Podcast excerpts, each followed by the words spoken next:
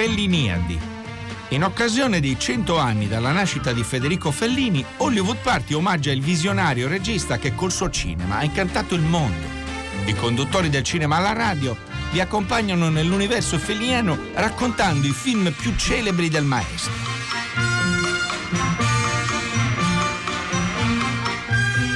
Buonasera, io sono Dario Zonta e per le Felliniadi che vi stiamo presentando questa settimana, oggi racconteremo un film irraccontabile, Toby Dammit di Federico Fellini, ovviamente. È un episodio di un film a episodi che è diventato un vero e proprio oggetto di culto.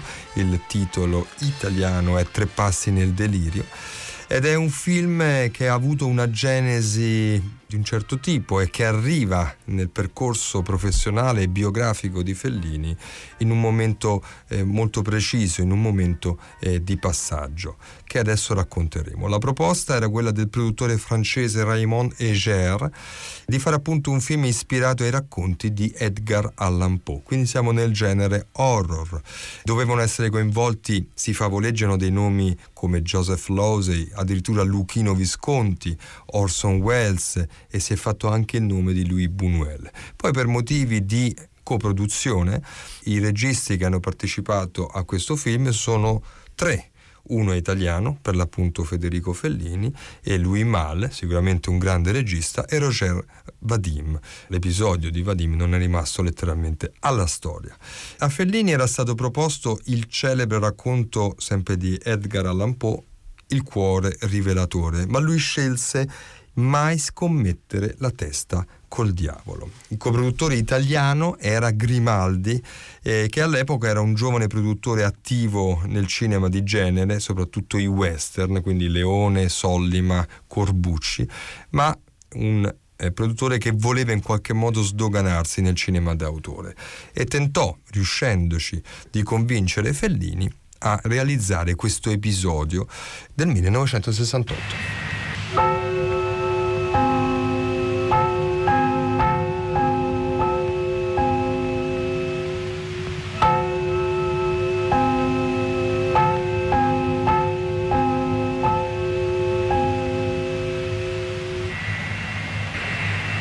L'aereo continuava a volare sopra l'aeroporto senza decidersi ad atterrare.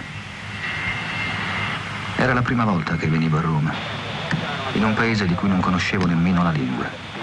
Il mio lavoro di attore mi aveva spesso obbligato a viaggiare, ma questa volta mi sentivo inquieto, angosciato. Tanto che per un attimo assurdamente sperai che l'aereo invertisse la rotta e mi riportasse indietro, a casa. Ma questo ormai era impossibile. Già gli invisibili fili dell'aeroporto avevano catturato l'aereo e lo attiravano irresistibilmente verso terra.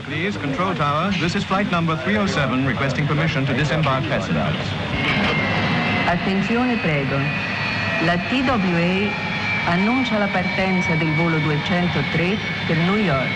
Attention Scalo. Parigi, Londra, Shannon. TWA announces the departure of flight number London, Shannon, New York. Gate number 5. pour New York. Escale à Paris, Arthur Platine.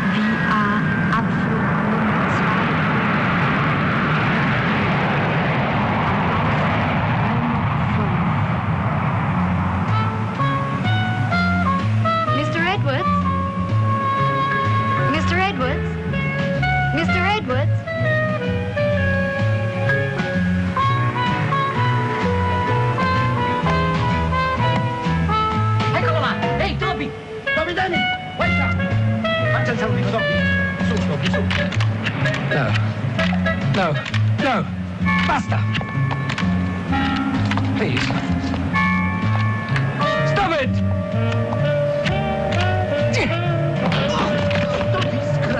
Toby, disgraziato! Ma! Ma io ti rimane in Inghilterra a forza di carcisa! A brutto! Ti ha sfasciato la macchina ancora devo pagare. Ti ha fatto male, papà? No, no, io niente, io guardo la macchina, ah, lo sta A tutti qua ci mandano sti All matti! right. I'm sorry. I'm sorry, but those lights, those blinding white lights, I can't stand them. I'm not used to all that light. And you see, I only live during the night.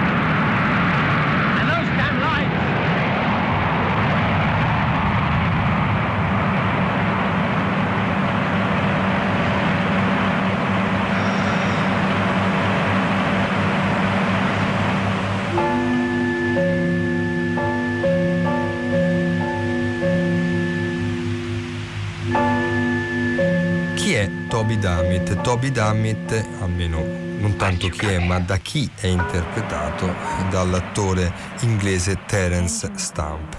Eh, Terence Stamp non è la prima scelta di Fellini.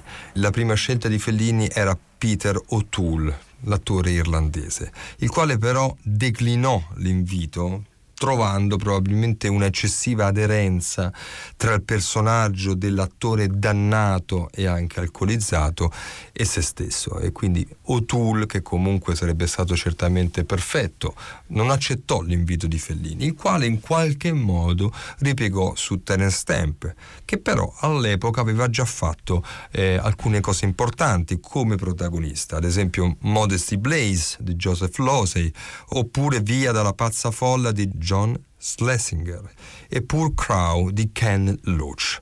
Federico Fellini in un discorso riportato in, un, in un'intervista eh, fatta ad Umberto Lenzi si esprimeva così riguardo di questo film. Sì, mi piace l'idea di trarre un film da un racconto di Edgar Allan Poe.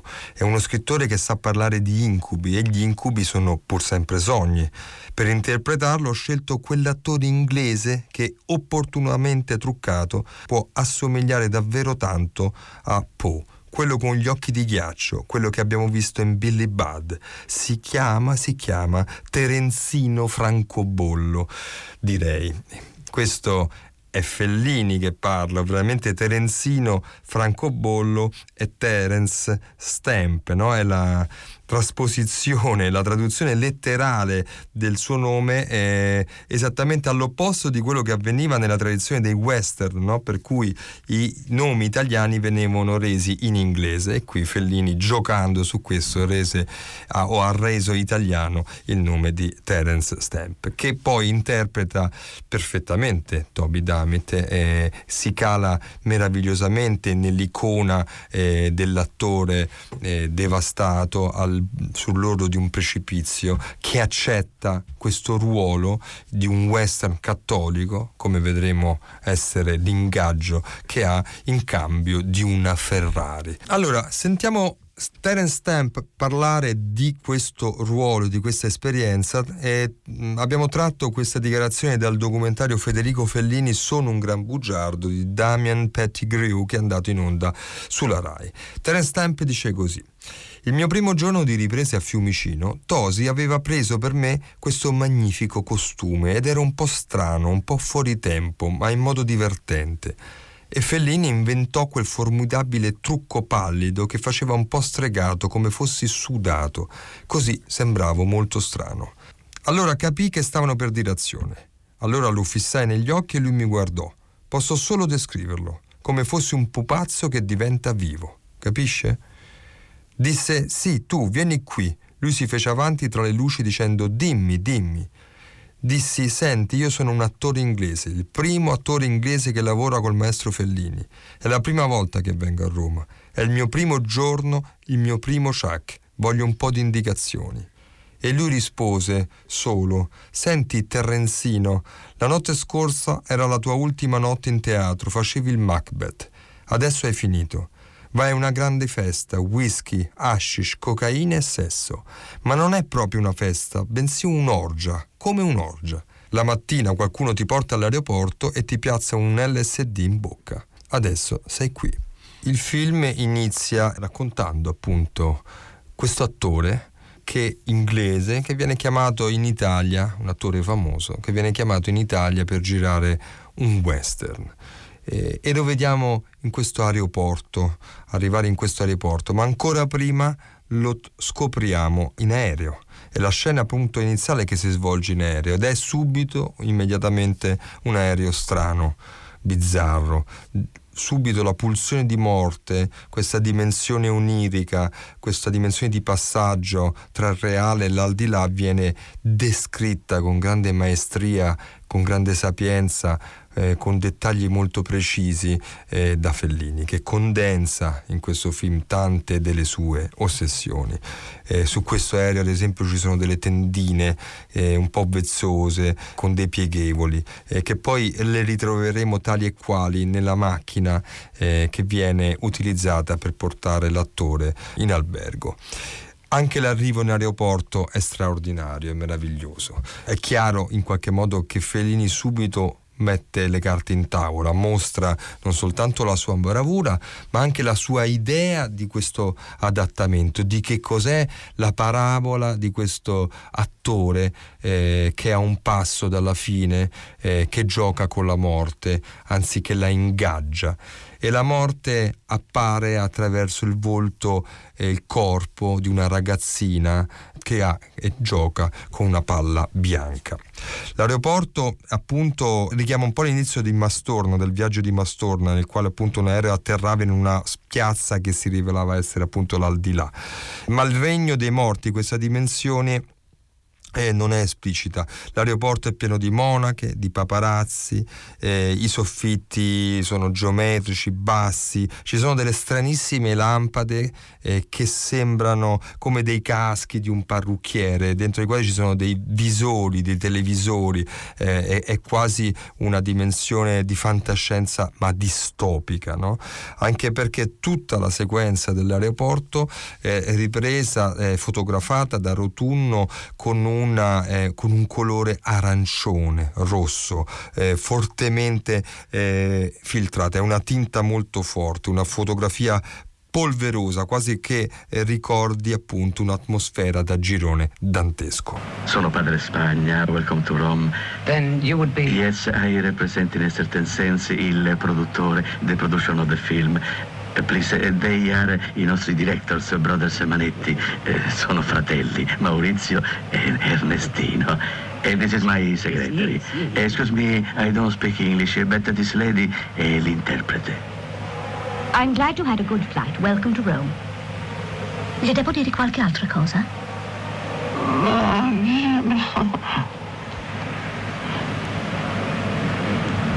Da questa parte, prego.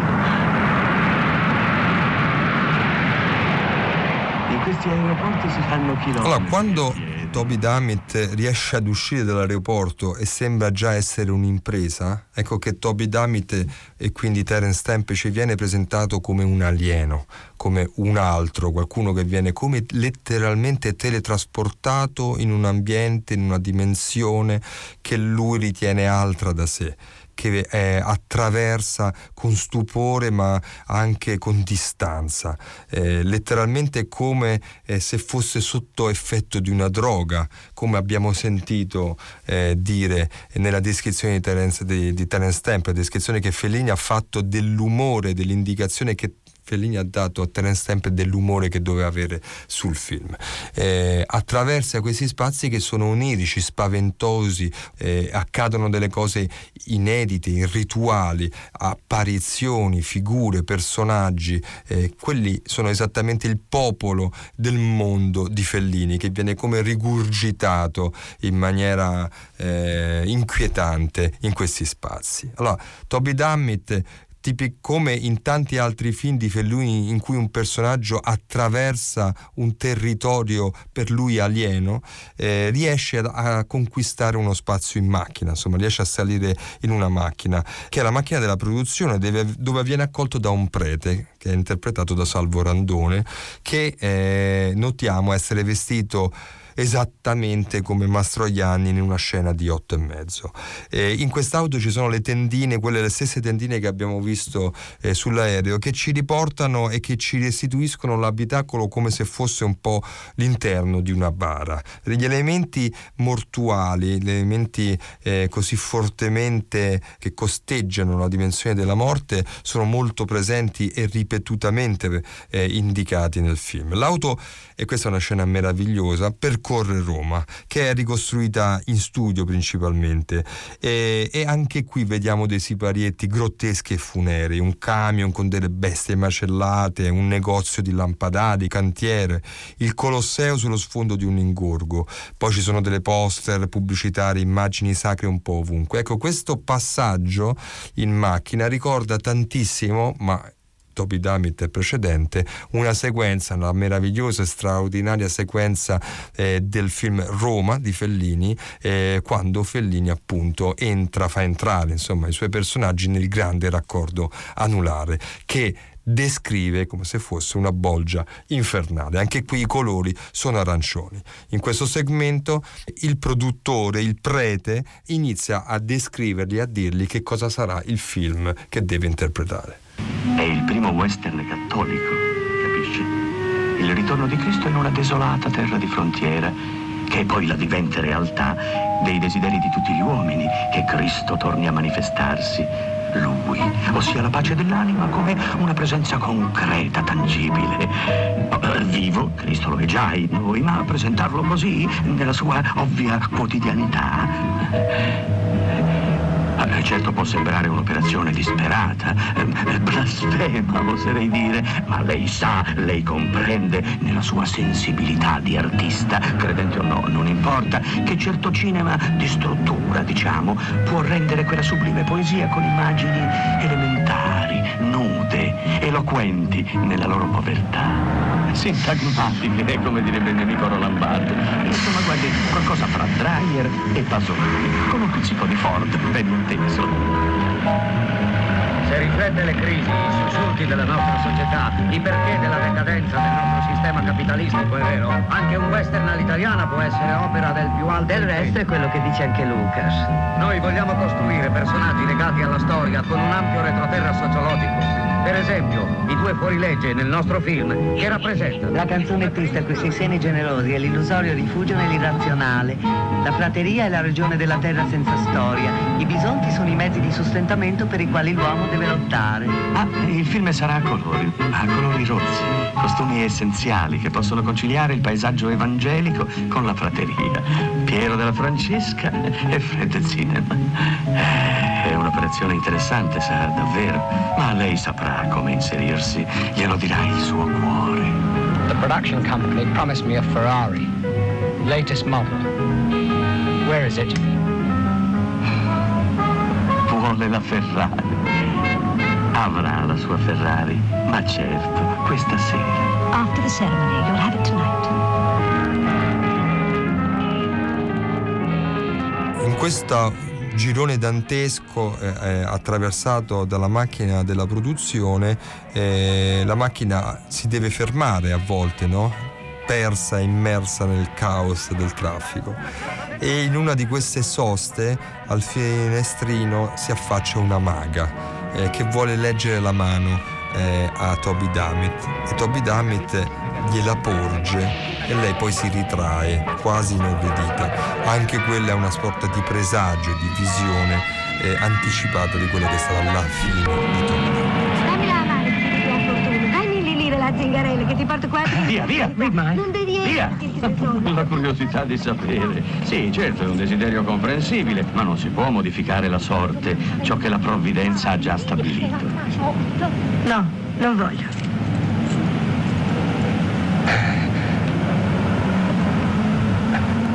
Toby Dammit è un film eh, che avanza per attrazioni, eh, anzi avanza per ambienti, se possiamo dire. Non c'è una trama vera e propria, eh, non c'è una, un percorso logico, un rapporto di causa-effetto. Questo ci mette in questa dimensione eh, mortuaria, onirica, eh, stregata, magica, eh, nella quale Fellini vuole immergere tutto il film, come se fosse proprio l'immersione di un corpo dentro un liquido eh, che lo avvolge completamente. Il terzo ambiente, dopo l'aeroporto, dopo la Roma vista dalla macchina, è questo studio televisivo. No? Lo studio televisivo dove l'attore va e deve andare eh, per fare un'intervista. Eh, e anche qui, eh, se prima eh, prevalevano i toni rossi e arancioni, in questo terzo ambiente eh, esplode invece il bianco e nero delle pareti, delle telecamere, delle luci televisive e Toby Dammit è vestito eh, da dandy. E anche qui Tosi sottolinea particolarmente eh, il modo in cui è vestito, un abito inglese ispirato forse ai poeti star appunto dell'Ottocento come Lord Byron e Percy Shelley. E qui viene messa in scena questa intervista assurda, no? E il nostro protagonista, viene bombardato da una serie di domande. Una delle intervistatrici è Milena Vukotic, che è posta al fianco di una camera che sta su un dollari e che si muove avanti e indietro, proprio mimando un avvicinamento molesto eh, verso Toby Dammit che cerca di difendersi come può da questa aggressione di domande. Questa sera l'ospite d'onore della nostra trasmissione è un attore inglese che non ha bisogno di presentazione. Tutti lo ricordiamo per il suo famoso film. Ora è giunto a Roma dove interpreterà, interpreterà un film che ripropone in chiave western il mito evangelico della redenzione. Signore e signori, abbiamo tra noi Toby Dammit. What's going on here? Are you serious?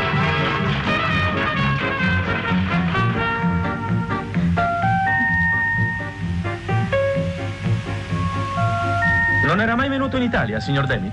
No. E cos'è che l'ha spinta a venire fra noi adesso? The Ferrari they're giving me.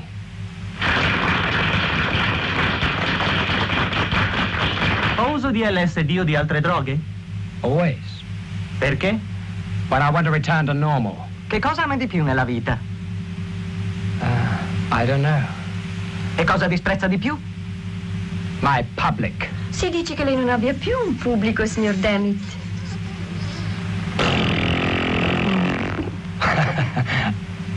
Come spiega il successo di critica che ha avuto il suo Amleto? Evidently the critics didn't understand it. ha avuto un'infanzia triste? No, my mother was very gay when she beat me. Maybe she was drunk. Dicono che lei non sopporta critiche, che ha un temperamento violento, collerico, rissoso. Say that again, I'll punch you on the nose. Will you marry me? Lei si ritiene un nevrotico? It's my only quality. Cosa c'è che non va nella sua vita, signor Dammit? Nothing. I'm desperately happy. È vero che ha fatto tutti i mestieri anche meno dignitosi? Yes. Yes.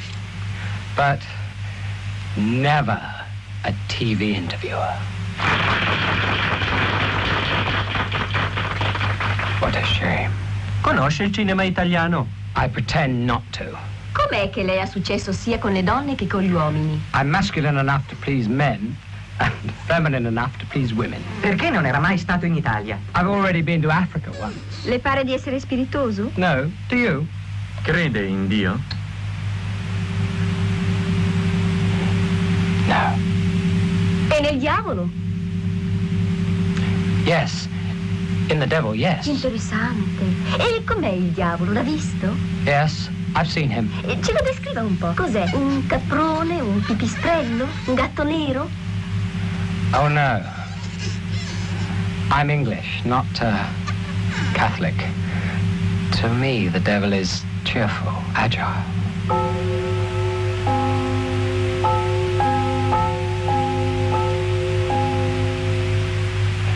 He looks like a little girl. Abbiamo voluto disturbare la signora Vukotic per farci fare un racconto di quella che è stata l'esperienza di questo film, di questa partecipazione, di questo cameo, non l'unico, eh, come sentiremo su un film di Fellini, e qual è appunto la sua relazione, la sua storia professionale con Federico Fellini. Sentiamo Milena Vukotic. Ogni volta che vedo un film di, di Fellini eh, mi riporta a qualche cosa che ha cambiato comunque la mia vita, perché io lo dico sempre, lo, me ne accorgo sempre di più, dopo aver visto la strada io eh, ho cambiato paese, ho cambiato tutto il mio, il mio percorso passato per cercare di, di, di, penetrare nel mondo di, di Fellini. E, um, Toby Dammit è stata la, la, mia seconda, anzi il mio terzo incontro con Fellini, seppur sempre in un modo molto eh, così marginale, modesto, però per me è sempre un, un grande raggiungimento.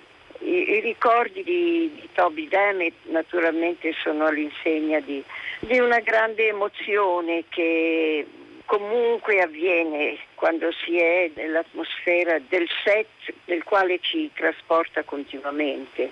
Il mio ruolo era quello di, per cambiare un po', non era quello di una della camerierina o della santa di, di, di, Giulietta o in generale di personaggi più così. Era qui una specie di, di presentatrice, giornalista, non, non, non, ho ancora capito bene. Mi ricordo che ero seduta sul trabicolo, un panchettino so, con il dolly e che già quello mi portava a un, altro modo di, di, presentarmi. Cosa posso dire? È molto difficile sintetizzare certo, no, no, eh, un'atmosfera ne... felliniana. Lui sì. mi disse a un certo punto, sempre in questo suo modo ironico, giocoso, di, di essere meno goldoniana e così è stata un'esperienza forse più delle, delle altre volte condensata in questa atmosfera un po' da sogno.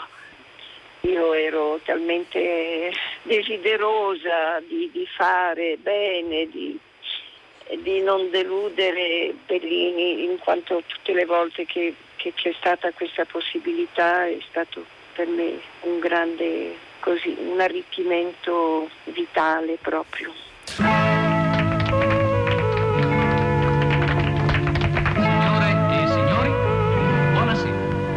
Benvenuti a questa decima edizione dell'Oscar italiano. Desidero ringraziare le personalità più in vista nel campo dello spettacolo, della politica e dell'arte che sono qui con noi. Porgo un caloroso saluto all'onorevole De Bonis, che con gesto veramente squisito ha inviato questo telefono. Viva il mio produttore! Eh? Voglio stringervi la mano. Bravo, bravissimo. Viva l'Italia. No, perché è vero questo paese che per anni è stato fatto di Buonasera, signor Toby. Sono l'attore italiano Prego. Michele Spinelli. Porta via D'Artagnan. Imito tutte le voci e sono poeta, filosofo, Oh, scrittore, studioso di fantascienza sulla luna. Che modi sono questi di fare? Non si può nemmeno salutare la gente. Ehi! Mi scusi, Mr. Dammit, se lo disturbo. Questa è la mia figliola, Elizabeth. Lei canta, balla, recita.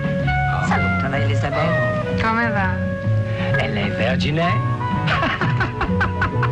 Dammit, ma è una bambina. Lo garantisco. Cos'è?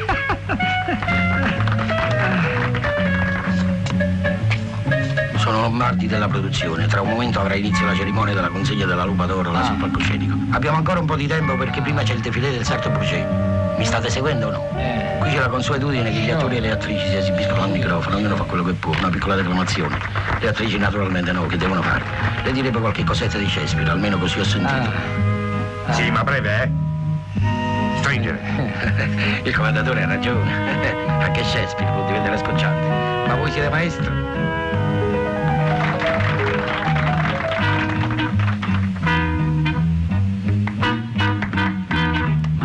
Questa discesa agli inferi, questo incontro con la morte, è voluto, come se Toby Dammit alla fine raccontasse letteralmente un suicidio. Anche qui l'eco con il viaggio di Mastorna è evidente, eh, perché Toby Dammit per certi versi possiamo considerarlo un film che metabolizza il lutto, anche il fallimento di quel progetto che il viaggio di Mastorna. Eh, questa discesa agli inferi, dicevamo, ha delle stazioni. Eh, la stazione successiva eh, all'intervista, eh, che già ci sembrava eh, frutto di un'alterazione totalmente grottesca, surreale, fortemente radicalizzata, trova invece nell'episodio successivo, che quello più lungo, quello più corposo, che si pone al centro di questo film, la cui lunghezza è di circa 37 minuti, è la festa. È una festa, e, anzi più che una festa è una premiazione cinematografica, nella quale convergono, converge tutto il mondo eh, di Fellini, del sottobosco, eh, di questa Roma di produttori, di star, di soubrette, di attricette, eh, di personaggi dello spettacolo falliti. Eh, è un carosello, un grande, una grande giostra, un carrozzone che si dà appuntamento intorno a questa piscina eh, per, questo, per, la consegna di questo premio e questa piscina veramente sembra più che una piscina, sembra un pantano, no? un qualcosa dentro il quale stanno e dal quale emergono idealmente i personaggi, le figure, le maschere eh, di Federico eh, Fellini. Questa premiazione viene definita come la decima edizione dell'Oscar italiano. Anche qui il metatesto, il cinema nel cinema, il metacinema eh, si, eh, è evidente, è reso evidente dalle citazioni che si sprecano, che sono tante, come quella dell'attore francese Polidor, che è un reperto vivente dell'epoca del muto, classe 1887, che è truccato come Totò oppure c'è un cowboy in stile Roy Rogers che indossa una camicia grigia fosforescente, un sombrero nero con motivi ornamentali in argento. Eh, descrizioni queste che io traggo da, un, da, uno studio, da un saggio che Alberto Crespi ha dedicato a Toby Dammit eh, in occasione del restauro del film eh, pubblicato su bianco e nero nell'omaggio eh, a Tosi. Anche qui trionfa il bianco e nero, ci sono tante donne, matrone romane, eh, le acconciature sono veramente eccessive, paradossali, i vestiti sono estremi.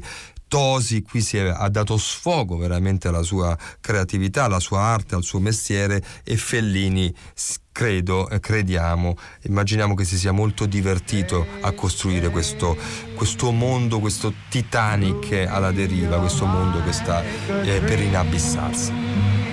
Don't worry, I will look after you. Mi prenderò cura di te. Io ti capisco. Ti conosco già. Ti ho sempre conosciuto. Da questo momento tu non sei più solo. Tu hai me e io te. Ti sarò accanto sempre. Ogni volta che allungherai la mano, troverai la mia. Non ti sentirai più naufrago. Non dovrai più fuggire. La solitudine è finita. L'egoismo è finito. Noi due avremo una vita serena e leale. Avremo una vita vera. Quella che tu e io cercavamo da tanto tempo. Non hai avuto fede, ma hai avuto fiducia e hai trovato me. Sono io quella che tu aspettavi e sono qui con te. Sempre.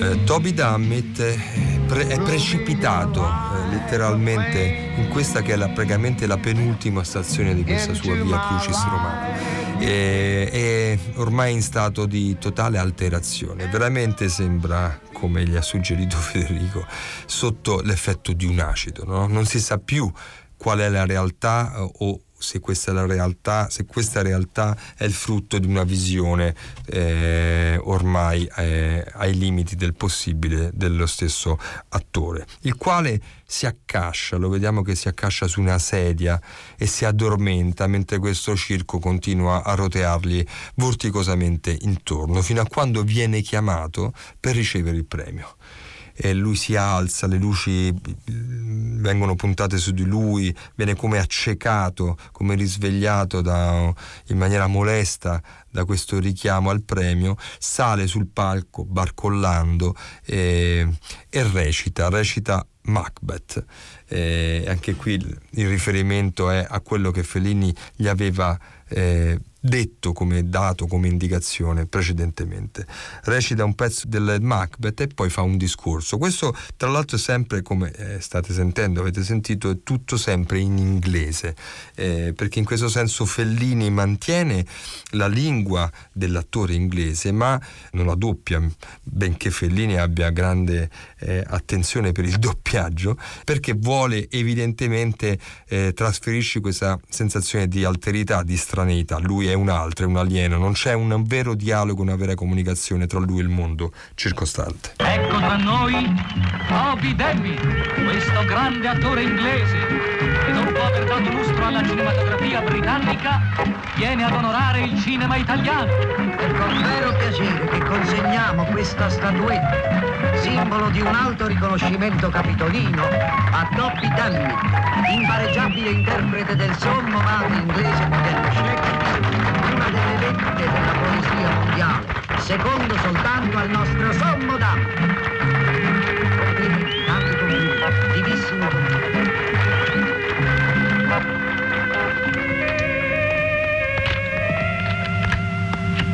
All our yesterdays have lighted fools the way to dusky death.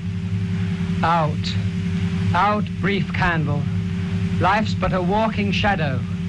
A poor player that struts and frets his hour upon the stage and then is heard no more. It is a tale told by an idiot, full of sound and fury. Uh,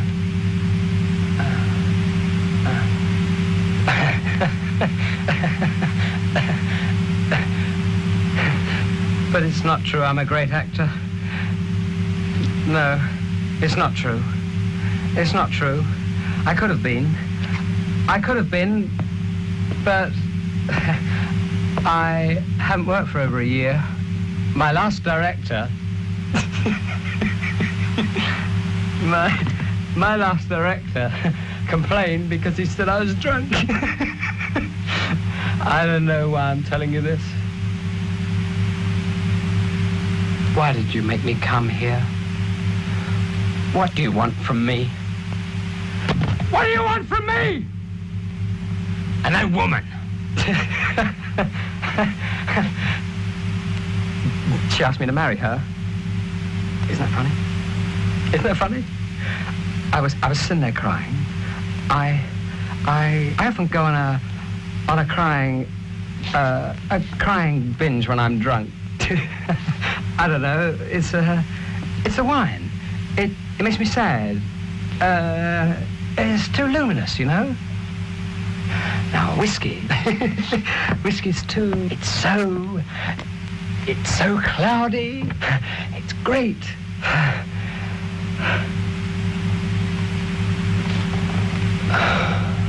A beautiful woman. She took my hand. She caressed me. She said, I'm here for you. I'm the woman you've been always waiting for.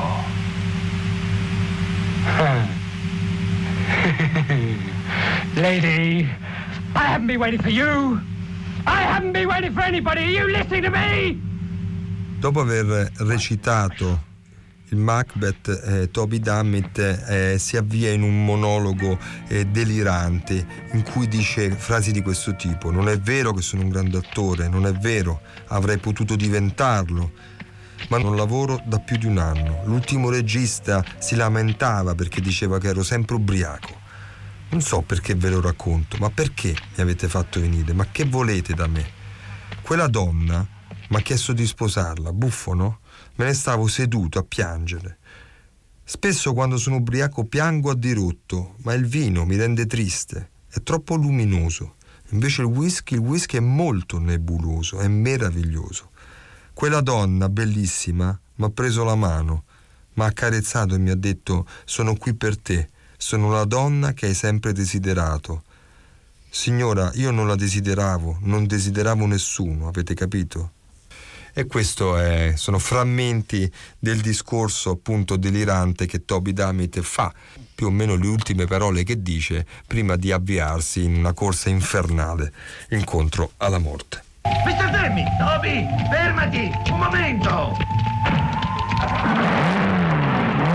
Ma dove va?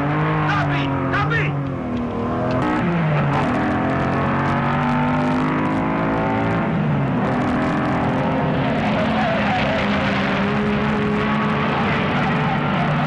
Molti critici hanno notato come appunto l'idea di questa bambina diavolo che gioca con una palla bianca venga da un film di Mario Bava del 1966 che è Operazione eh, Paura. Si sa che Fellini, come tutti i grandi eh, registi e artisti, eh, era curioso, copiava, eh, attraeva verso il suo mondo elementi anche presenti eh, in altri film. le citazioni esterne, oltre a quelle interne, perché ce ne sono tantissime di citazioni che Fellini fa al suo stesso cinema eh, sono altrettante, no? come l'idea di questo primo western cattolico che dovrebbe essere un riferimento a Requiescant, che è un film diretto da Lizzani, è uscito nei primi mesi del 67 un film nel quale appunto recita per Paolo Pasolini nel ruolo di un predicatore. È nota oggi la storia della partecipazione di Pasolini a un precedente film di Lizzani che è Il Gobbo del 1960 per il quale venne pagato appunto con una Ferrari eh, che è esattamente quello che succede al nostro personaggio che è Toby Dammit.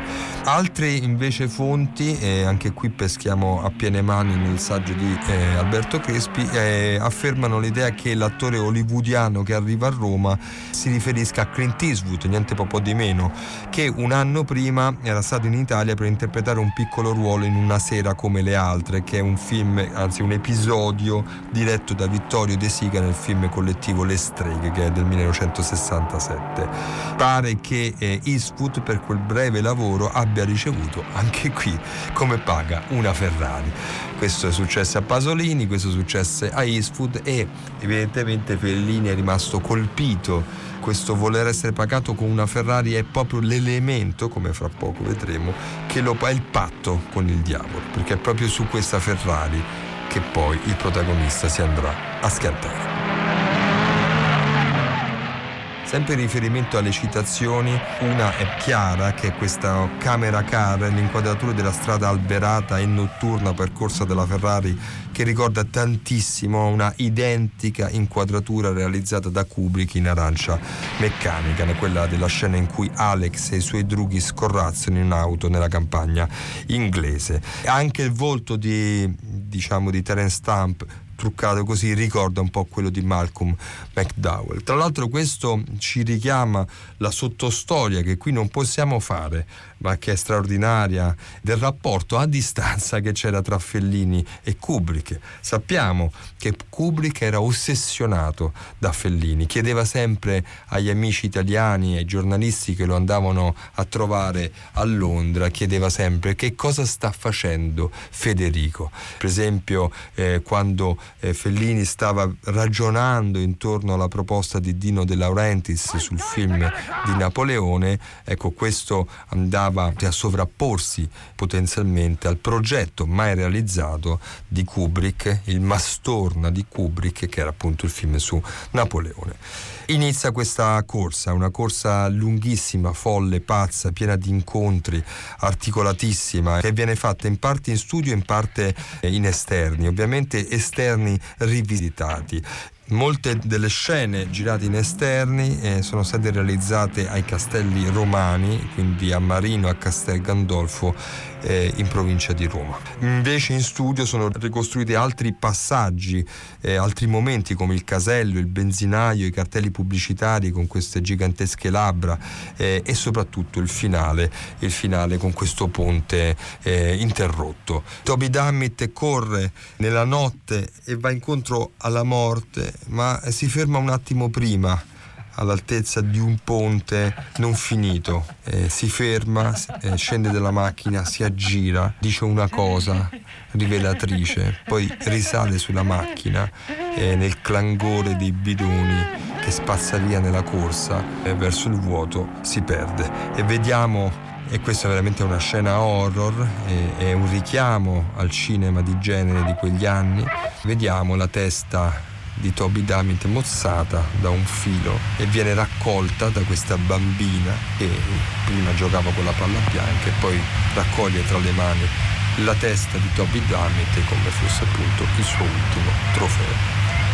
E questa è l'immagine finale, terribile e straordinaria allo stesso tempo, di un film che è diventato nel corso degli anni un film culto, eh, che è stato molto studiato, anche perché condensa in 37 minuti moltissimi, se non tutti o tanti, dei luoghi, dei topoi eh, del cinema di Fellini e delle sue ossessioni. È un cinema qui, un racconto che per certi versi è anche molto divertito, in cui Fellini si è divertito a duettare, a dialogare con il genere, con l'horror, eh, attraendolo, facendolo suo e regalandoci un pezzo di assoluta maestria. Federico Fellini dirà di Toby Dammit. Con Toby Dammit ho cercato di sbeffeggiarmi, di buttarmi a mare, di distruggermi di esasperare lo stile di Fellini fino alla parodia, fino al grottesco, in modo da non poter più tornare indietro. Toby Dammit rimane veramente un film culto, eh, un film che è stato molto citato, che ha attraversato generazioni e ancora oggi rimane l'episodio unico, più importante e rilevante eh, del film collettivo Tre passi nel delirio. Bene, ringrazio eh, chi ha realizzato questa trasmissione, le nostre curatrici, Madela Nisci Francesca Levi, la nostra redazione, quindi Alessandro Boschi, Erika Favaro e Massimiliano Bonomo. L'appuntamento di domani per le Felliniadi è Le tentazioni del dottor Antonio. Io sono Dario Zonta e vi auguro buona serata.